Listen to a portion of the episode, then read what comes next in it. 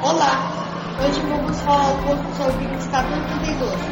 Depois dos 60 anos, a pessoa começa a ser idoso e tem vários direitos.